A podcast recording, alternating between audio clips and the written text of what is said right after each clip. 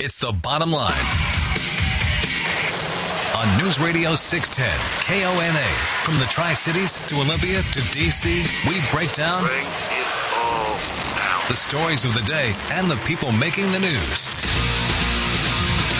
And that's the bottom line. Time to get the bottom line. Presented by McCary Meats in Basin City with your hosts, Rob Francis and Ed Dawson. Well, the will of the people, the will of the people in Washington State has been trampled on again by Olympia. And if it wasn't bad enough, let's welcome the acceptance of socialism to the Evergreen State. The gun bills that received a floor vote and passed were larger than the ones that didn't, but surprisingly, a pro gun bill passed as well. We'll talk about it, but first, Give us your bottom line. It's your voice, your show. Call the legendscasino.com hotline 509 547 1610. Welcome to the bottom line Thursday afternoon, News Radio 610 KONA. Rob Francis, Ed Dawson with you, 547 1610 if you want to get involved. And Ed, well, we're going to start off with, um, again, I guess it's another example of the lowest hanging fruit being ripe for the picking. Um, the makers of Oxycontin, Purdue Pharma, said yesterday that they are considering filing for bankruptcy hmm. as they are battling lawsuits that attempt to hold them accountable for the opioid crisis. Okay. Okay. Now, a little bit of background. Washington State is one of a number of local and state governments that have sued Purdue, drug makers, distributors, saying they are responsible for the national opioid crisis for the way they allegedly, deceptively, and aggressively marketed their products. Hmm. Now, if they That's do interesting wording. yeah. Now, if they do file for bankruptcy, a federal litigation judge could decide if cases involving other companies can move ahead while theirs is handled separately. Here's what's interesting about this, okay? Oxycontin hit the market in 1996. Okay? Mm-hmm. yeah, it's been around for a while. It's been around for a while. It's been around for over 20 years. Now, according to the CDC, addiction and overdoses increased dramatically after the release of Oxycontin. In 2017, 48,000 opioid related deaths were cited, but they can't say how many specifically were attributed to Oxycontin hmm. because there are a number of drugs that fall under the opioid banner. You would think that. Legal and illegal, by the way. yes. You would think that a chunk of them were because of it, because you wouldn't see that dramatic a, a rise in the same year that a new drug hits the market. But That- again, we don't know to what extent. That is that is absolutely correct. We don't know to what extent, but much like you've seen, um, and, and I'll I'll take the concussion lawsuits for example against the NFL. Everybody was going after the NFL. Nobody was going after the NCAA. Nobody was going after high school teams. Why the NFL? Because it's the lowest hanging fruit with the most amount of money and potentially the easiest to be able to make an argument against. But is it really the manufacturer who is to blame? Because when Oxycontin hit the market, much like every new, and it went through the FDA process, and the FDA signed off on it, and the FDA said it's okay, and you put it out there much like anything new that comes from science, especially in the prescription drug field, people look at it and go, well, this is the latest, greatest advancement. This is going to help so many people. This is going to do so much good. Until people get addicted to it. Until, right, until more information comes out and you find out that it's highly addictive and that more things need to be taken into consideration. But again, I go back to the question is it all Purdue Pharma's fault? Let me let me run a parallel argument if I could. We're talking about going after legally the producers of a legal, with a prescription, legal prescription drug that people have become addicted to. And yes, people have died from overdosing on.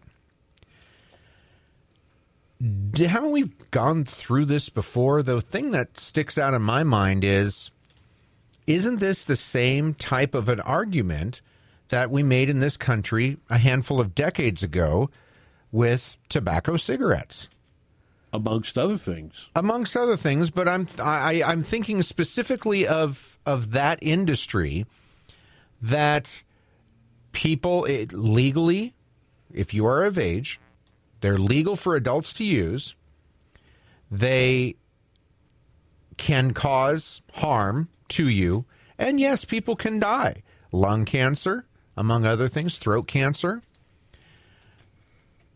and a, and there were also a, a litany of lawsuits that were filed against not Marlboro or specifically or any of the other brand names, but the tobacco manufacturers, the, the, the big deep pockets, right?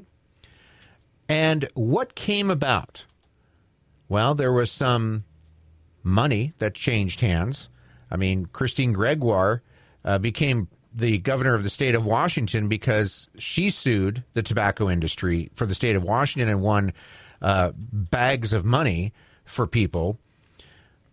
So some money changed hands, and there were some increased labeling that was required by cigarette makers.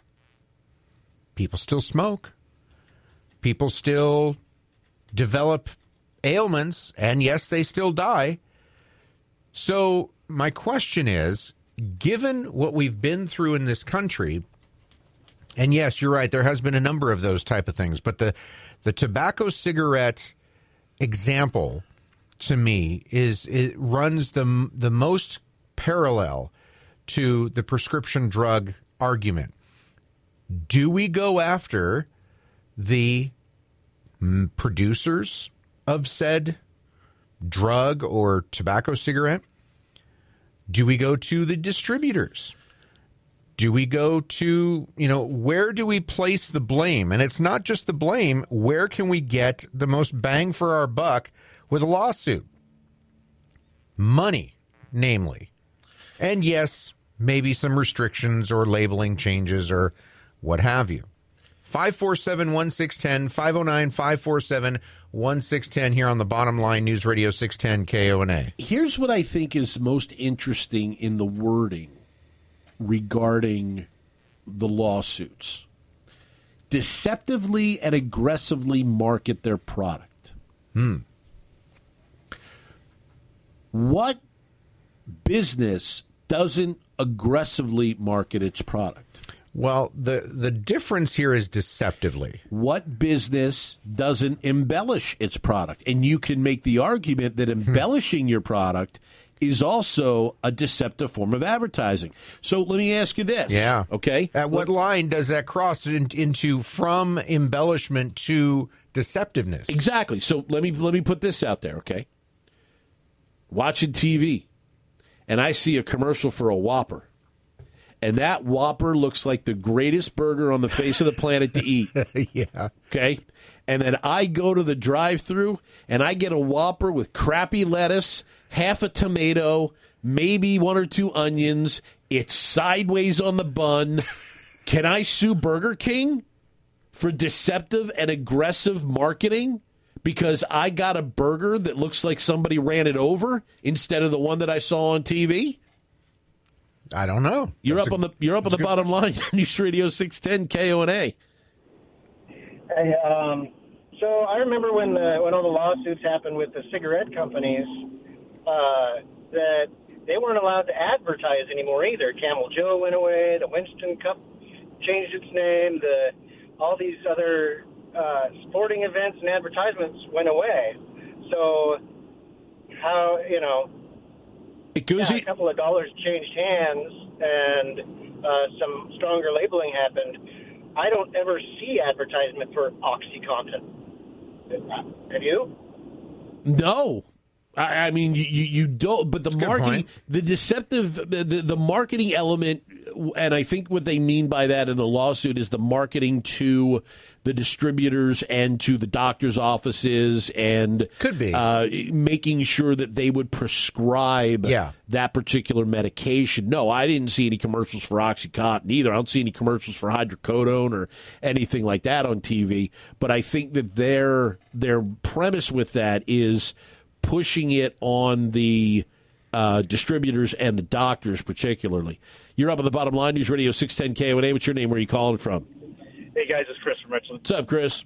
Hey, hey, I think we're uh, getting really close uh, to some big, big problems here. I don't know where this is going to end as far as alleviating the personal responsibility of individuals. Where are we going to stop this? It's getting to the point to where everything anybody does, they point their finger at somebody else and says it's their fault. When is it going to stop? It's not, Chris. Haven't you figured that out yet? It's not. as long as there's low hanging fruit, somebody's going to try and grab it. That's that's the way it works. But here's the other part of this too that I find interesting, especially with the cigarette thing. And we'll talk about it when we come back. I'm going to take a quick time out. The bottom line News Radio 610 KONA because as one of our listeners pointed out, the Winston Cup went away and no more Camel Joe. It started a lot earlier than that. People don't realize how long ago it started. We'll touch on it when we come back. More of the bottom line next. Can't get in by phone? Give us your bottom line through email. Send your thoughts from the bottom lines page at 610kona.com. Back to the bottom line, presented by McCary Meats in Basin City on News Radio 610 KONA. You can email us too. Just go to the website, 610kona.com. Go to the bottom line page and send us your question or your comment. Let's head to the phones, though. Got a caller standing by. Who's this? Where are you calling from? Hey, this is Sean from West Richland. Hi, Sean. What's up? Well, uh, three items for you. One, it's never about the money. It's always about the money. And just like your uh, previous caller said, no one is accountable anymore. And the third uh, part of it is I'd like to know if you guys have a n- number for uh, Burger King corporate or uh, McDonald's corporate because I need to set a lawsuit because they've made me fat from their deceptive uh, mannerisms of their advertisement. Yeah. That's all. Deceptive Thanks and, and call. aggressive. Yes. And aggressive. And th- that lawsuit was tried 17 years ago. It didn't work. no, it didn't. Same thing with the coffee and you know, Yeah. everything else. But it's interesting how it doesn't work against McDonald's and Burger King when they fake prop up their burgers on TV, but it, it, it's going to work. It, it may work against Purdue Pharma, but that's that's never that's once, a different story. Never once in the history of McDonald's or Burger King, I think this is safe to say, has anyone ever purchased a burger that looked exactly like the one on TV. Now, I can say the closest I have ever gotten to buying a burger that looked like it did on television was Carl's Jr. Okay. That is the closest I've ever gotten.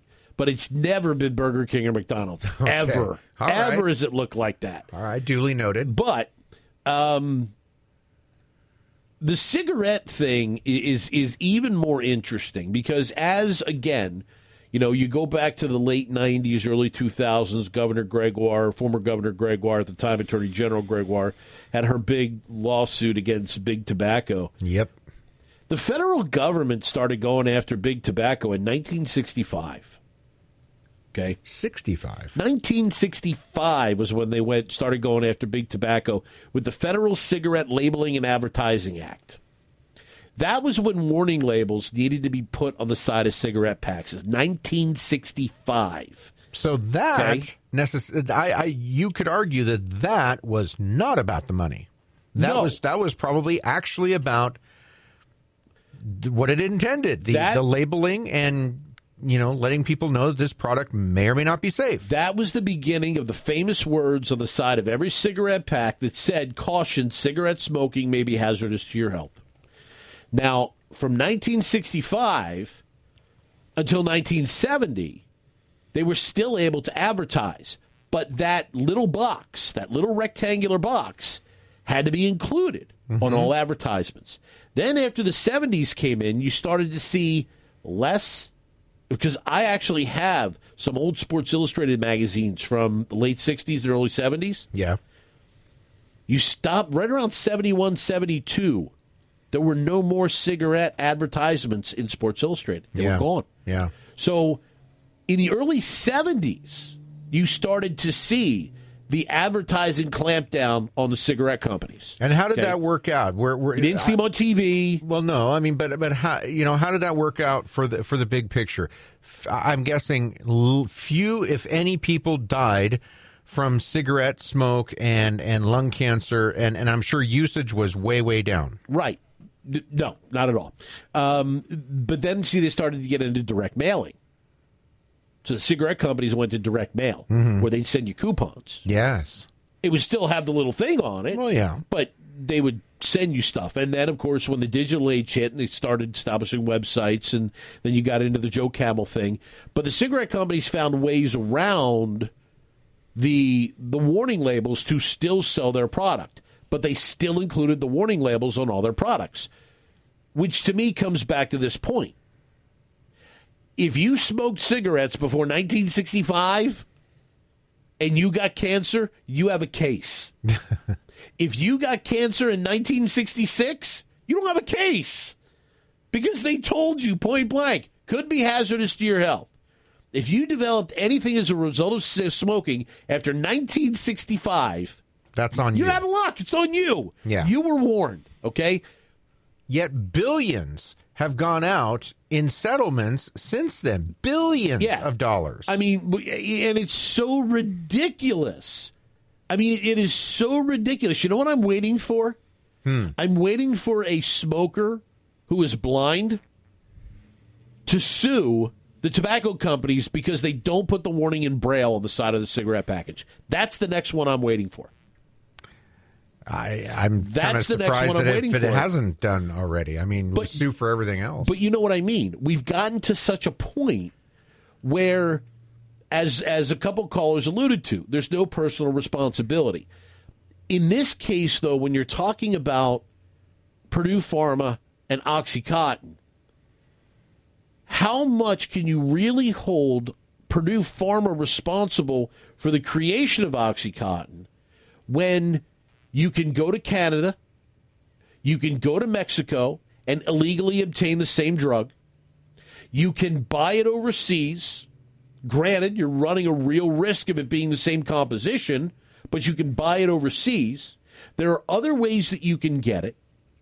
That doesn't, now, to me, when you get further down the chain, you have you can make an argument for a little more culpability because in honest in all honesty if you didn't have dr feelgoods over prescribing how many of the pills that, that did hit the street would have hit the streets.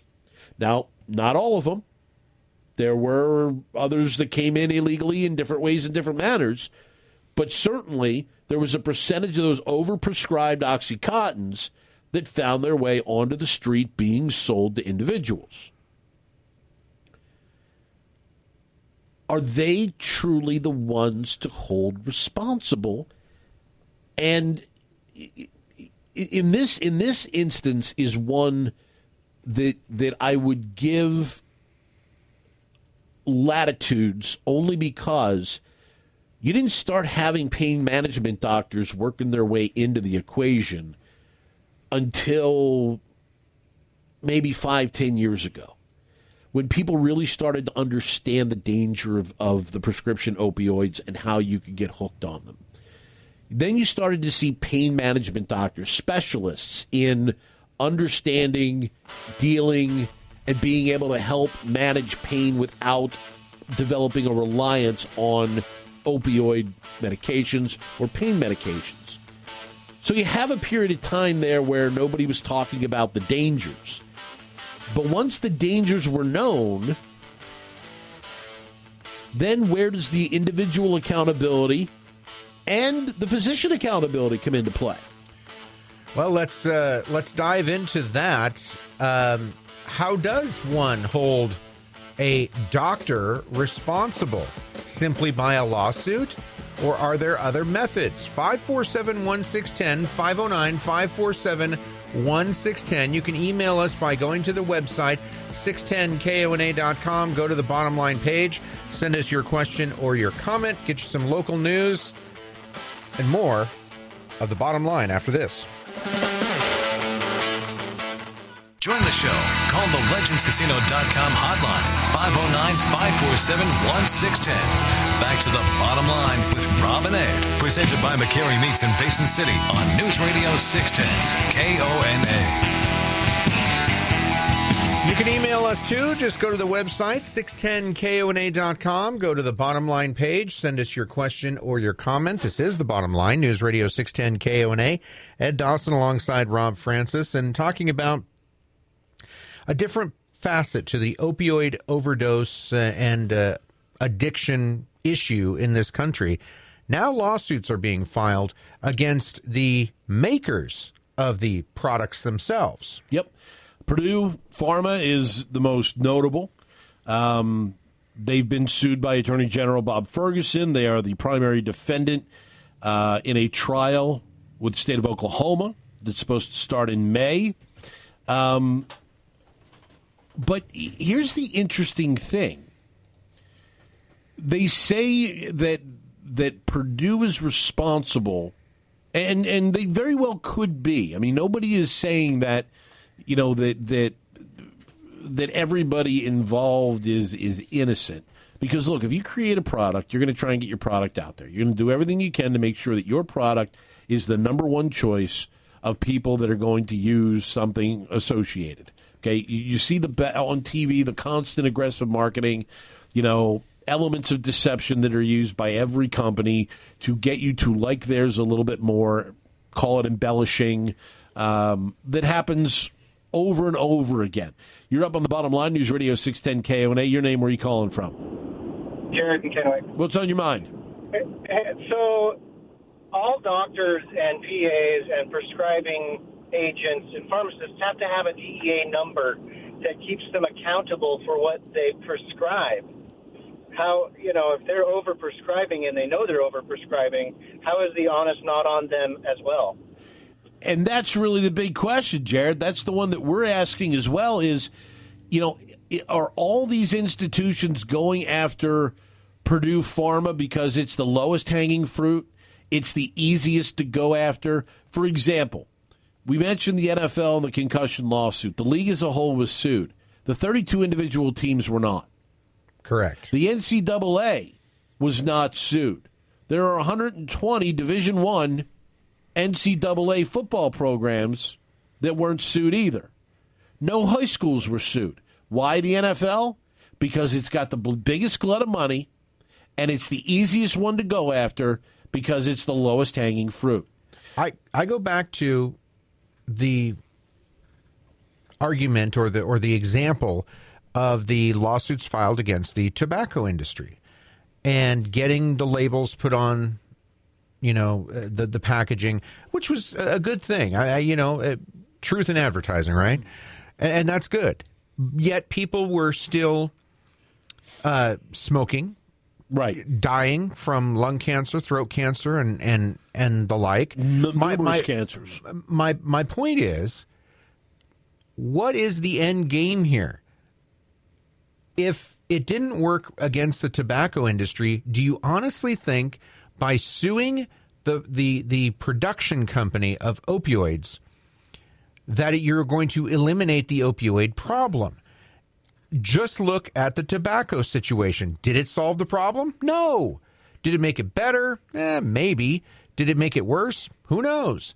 It didn't solve it though. And so, but if if your goal is to really make a dent in the opioid epidemic, this is not the way. The We've seen it happen before. The biggest difference with tobacco, though, is there's never been a time that tobacco has been other than age, restricted for purchase. You don't need a prescription to get a pack of cigarettes. Right. You you don't, you know, it's not classified under a a a strength of drug classification. That's right. It is more readily available than opioids, yes. which which would lead you to the next step in the chain with opioids, which we'll get to after this call. You're up on the bottom line. Who's this? Where are you calling from? Uh, Kennewick. My name is Lloyd. Lloyd, what's on your mind? Well, I was just going to give an example that I had personally. About in the '90s, I had a shoulder operation, and uh, my doctor uh, he prescribed a hundred Percocet, and I was supposed to go back in a week. Well, I didn't take but two because they kind of made me feel sick. So, and my shoulder wasn't that painful, but he stressed he stressed uh, to stay up on top of that pain, make certain you stay on top of it, and use these pills. And when I got there, I'd only used two. And had I used one every four hours for seven days, I would have only had needed 42 of them, and he had prescribed 100. And then when I went to see him, and uh, again, I'd only used two, he asked me, Do you need any more pain medication? You know, it was like he was really pushing them, and I don't know that we couldn't do a lot better with our, uh, you know, the dis- distribution side, the doctors being a lot more careful, and who knows whether he was getting kickbacks or not. But the point is that I think there's several ways that we could reduce the number of uh, people having problems with it, and one of them be, would be the doctors and distribution. You're absolutely right, Lloyd. Yeah. Thanks for the call, man. If he would have taken a Percocet every four hours, he'd be carrying a drool cup with him. Oh, no doubt. Let's Oof, go. Let's go back to the phones. Let's try this line. You're up on the bottom line. Who's this? Where are you calling from? This is Chris from Kennewick. Hi, Chris. And uh, I just, it comes down to self accountability with the patients that are taking it and the doctors who are prescribing it. Yeah, I, I, Thanks for the I call, think our last two callers have have hit it. Uh, you know, again, not to say that Purdue Pharma doesn't bear some responsibility. Do you go after them and sue them for millions or billions, drive them out of business, and that's how you you solve the opioid epidemic? No, of course that's not going to be it. in one of the lawsuits, okay, or, or I should say documents that have been revealed from the state attorney general of Massachusetts, claimed that in an effort to hike drug sales, Purdue misled doctors who were reluctant to prescribe strong painkillers to their patients. She claimed that Purdue disregarded safety and addiction and convinced doctors the drugs were safe in order to increase profit margins. But here's here's the thing and and this is where again we, we get into you have strong language that's thrown in and and nobody's defending anybody right? No. It- nobody's defending anybody in this. It's not No, like we're- it's not we're- like nobody's making Purdue out to be a victim here. No, but we're trying to look at the big picture. Exactly. If the drug wasn't safe, the FDA never would have approved it. Where you get into unsafe is the usage. How much are you taking? How much are you prescribing? What dose are you prescribing? How much are you telling a patient to take? How much is the patient on their own deciding to take because they're either not feeling the effect of it anymore or they're like, well, you know, if I have another one, I'll, you know, I'll, I'll, I'll take it an hour ahead, and you know, I'll take one every three instead of one every four, and and that way I'll I'll I'll really be on top of the pain. There's that element there that has to be considered also. If the drug wasn't safe, the FDA would have never approved it. So, to me, to insinuate that Purdue knew that their drug was not safe isn't a fair statement. Did they know it was addictive? I bet they did. Yeah. It's being made with an op- with an opioid. Of course they know it's addictive. But is it Purdue's fault that the doctors prescribed it? Is it Purdue's fault that the doctors prescribed it incorrectly? Is it Purdue's fault that patients took it incorrectly? I mean that that's that's the part of this where again we go back to Purdue is low hanging fruit. It's easy to grab and pull on. Nobody wants to get into the complexities of the rest of the argument because you can't sue the rest of the argument as easily as you can sue Purdue. You're up on the bottom line, News Radio 610 KONA. Who's this? Where are you calling from? This is Joe. I'm out in Pasco. Hi, Joe. Hey, hey guys. Listen, Rob. I don't want I don't want this to come out wrong, but you sound a little naive there. Are you kid, Are you telling me that that they don't know that stuff is dangerous? Have you ever read the side effects and the the drug interaction precautions on any drug that they've given you like that? That stuff is deadly from the get go. Hey, Joe, I've seen plenty of commercials on TV advertising drugs that are supposed to make you feel spry like a 20 year old, and they say one of the side effects is death. Believe me, I'm not naive. That's dangerous. That's what I'm saying. I- they know perfectly well how deadly some of these drugs are from the get go. Yet the government says to them when they when they uh, um, approve these drugs that we believe the risk is minimal enough that yeah, you can go ahead and prescribe this stuff, even though some people might die or have strokes from this drug. Absolutely. There's drugs out there that aren't addictive drugs that could have side effects that could lead to shutdowns in kidneys, your liver could wind up, eh, again, causing death. And they're not even addictive drugs. I understand completely what you're saying, Joe, which again comes back to another element of this. Everything has to get through the FDA. So if the FDA signs off on this and says there are more benefits than there are negatives, this isn't going to kill people if they take a pill or two on a prescribed schedule that they maintain.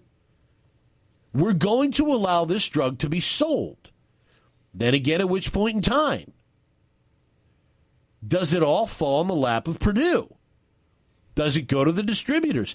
Does the government have any accountability in the fact that they turn around and they approve something that goes on to have the, the potential? I mean, it's so easy to look at one thing and go, you're the boogeyman.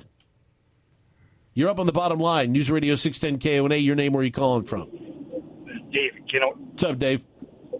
So, why aren't doctors and and pharmacists uh, named in this lawsuit also? Because you can't tell me, and you might even have experienced yourself. Maybe your pharmacist questions some of the medications or quantities that you're getting, especially when you're, re, you know, over and over and over and over again. My pharmacist does. No, absolutely. I think, uh, unfortunately, appreciate the call. Absolutely, Dave. Thanks Unfortunately, for the call. most pharmacists, I think, are uh, overburdened, and I think that they just are more concerned about churning out their prescriptions. I go, you know, uh, but hold on. I, I, I, I think you're correct, and many of our callers are correct. Purdue Pharma bears some of the responsibility. The FDA probably bears some of the responsibility. It really, uh, in my mind, not even the pharmacist. It comes down to the doctors that are prescribing it and the patients who are taking it. Those are that sh- we should really be focusing on that interaction and relationship. Keep this in mind, and, and, and as, Dave, as, as Dave was referring to suing the doctors and the pharmacists, that would cost a lot more money to go after every doctor, every pharmacist, and every distributor than it would to go after Purdue. But it might get uh, or- a bigger dent, though. Or the three distributors that, that, that Ferguson's going after. It would cost a lot more money to individually single out the doctors. More next. Now back to the bottom line on News Radio 610 KONA. Presented by McCary Meats in Basin City. It's your voice, your show. Call the legendscasino.com hotline 509 547 1610. At the bottom line, News Radio 610 KONA. It's Thursday afternoon. Rob Francis said Dawson. By the way, if you missed any part of our discussion, you can catch it on the Bottom Line podcast, now available through the website, 610KONA.com on the front page. Underneath the bottom line on the tab of the top, you can click on Bottom Line Podcasts and catch anything that you missed. We got an email from Dean, said I was in the hospital. They were giving me oxycodone. They said they couldn't believe I only needed a quarter of what they were giving me and that my pain was treated just as well as acetamin- as acetaminophen. They said that they, they couldn't believe it. Okay. They kept asking me if I wanted that junk for 10 weeks after I accepted the last tablet I wanted. I'm going to go back. I'm going to quote First Lady Nancy Reagan. Everybody has the ability to just say no. Yeah. You can. Now, a lot of people, and it's one of these things that's been ingrained in us. You trust your teacher, you trust your priest, you trust police, and you trust your doctor. But you can challenge your doctor. You can ask questions of your doctor. Yeah. You can say, Doc, you know, I really don't think this is right for me. I really don't want to do this. Your doctor is not the be all end all source for everything. You can ask questions and say, I don't want this. Also got an email from Jim from Washtucna. Jim writes, "Okay, first off, Bob Ferguson is suing Purdue to increase his visibility for his political future, not for any altruistic reason. As for suing the doctors or anyone else along the supply chain, it would cost too much uh, to, and take too long and not give him the visibility he craves. And add to that the fact that people would get upset if their local doctor or pharmacy were sued. It is easy to demonize a big faceless corporation than attach then attack a local face with a lawsuit. Absolutely, it is. Let's go to the phones. You're up on the bottom line. News Radio 610 KONA. Who's this? Where are you calling from? Hey guys, my name's Tim. Hi, What's Tim. on, Tim? Talking about suing doctors, I've got a family member who is, has chronic pain, has for six years degenerative back. We go to a pain specialist every month. They have to sign a contract with that pain doctor. That doctor monitors all prescriptions that are given out, and you know ups or decreases the amount of the medicine for oxy or whatever. So 10, 10 milligrams or 15 milligrams. But they also do random drug tests. And if you fail any of that or break any of that, you break the contract. She releases you as a patient and also reports that into whoever tracks all that stuff. So And you know what, Tim? Wow. Thanks for the call and for letting us know because that's where we have got. That's that's how the progression has come since the introduction of Oxy in 1996, getting on the market, people beginning to realize there's a problem here. And as we mentioned, in the last five or 10 years, you've had specific pain management doctors that have gotten into the equation that will make sure that they are treating a patient appropriately, watching how much they're getting, watching, detecting the pain, so on and so forth, the drug tests, everything else, because of the problem that's been raised. So there are doctors that have taken the step to be incredibly responsible with this. So I guess I, I can't believe I'm And saying patience. this. I, I'm, I, I can't believe I'm saying this, but as an alternative, again, if if your goal is to make money and raise your political profile, this is not for you. If your goal is to actually maybe put a dent in this problem, maybe it's time to legislate doctors do exactly what the doctor that the last caller referenced. It sounds like there is some accountability, there are some checks and balances involved, and that that would solve some of the issues. What do you think? 547 1610, 509 547 1610 here on the bottom line, News Radio 610 KONA. You know, the people that know and understand that they're the last line of defense are usually the first ones to address a problem. Okay. They're usually the first ones to get. If we don't do something, if we don't begin to change our behavior, nobody else is going to. So that's where you had a lot of doctors turn around and step up. And there are even some doctors in the Tri Cities that will not prescribe painkillers, period. That's if you want, right. If you want a painkiller, don't come to my practice. I'm not going to prescribe them. Just going to stay away from it altogether, not going to contribute to it. So that's where it begins. Which is also too bad, I think, in, on some level. I mean, it's cer- uh, you know, it, if your patient needs something, you should you should be able to to care for your patient. I get why they they wouldn't do that, but it is too bad. Let's go quickly to the phones. We're running out of time, but we'll squeeze in one more call. Who's this? Where are you calling from? Hi, fellas. It's Mike. I'll make it short. I know you're up against the break. We are. Go ahead. What do you do with a guy? Uh, I have several people that I work with. They've been on uh, hydros for 11 years, and all of a sudden the doc says, "Guess what? You can't have them anymore. We want you to take Lyrica, or we want you to take something else." And now all of a sudden, everything that they use is gone.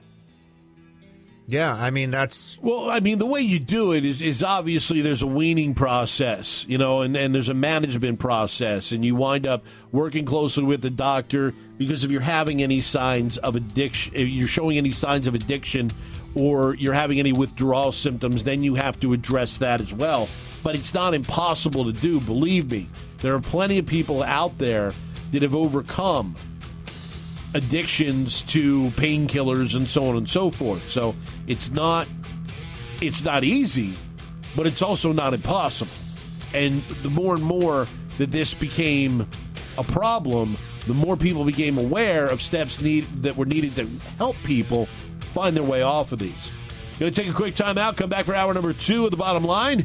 News Radio 610 KONA, and boy, you're not going to like what's been coming out of the legislature.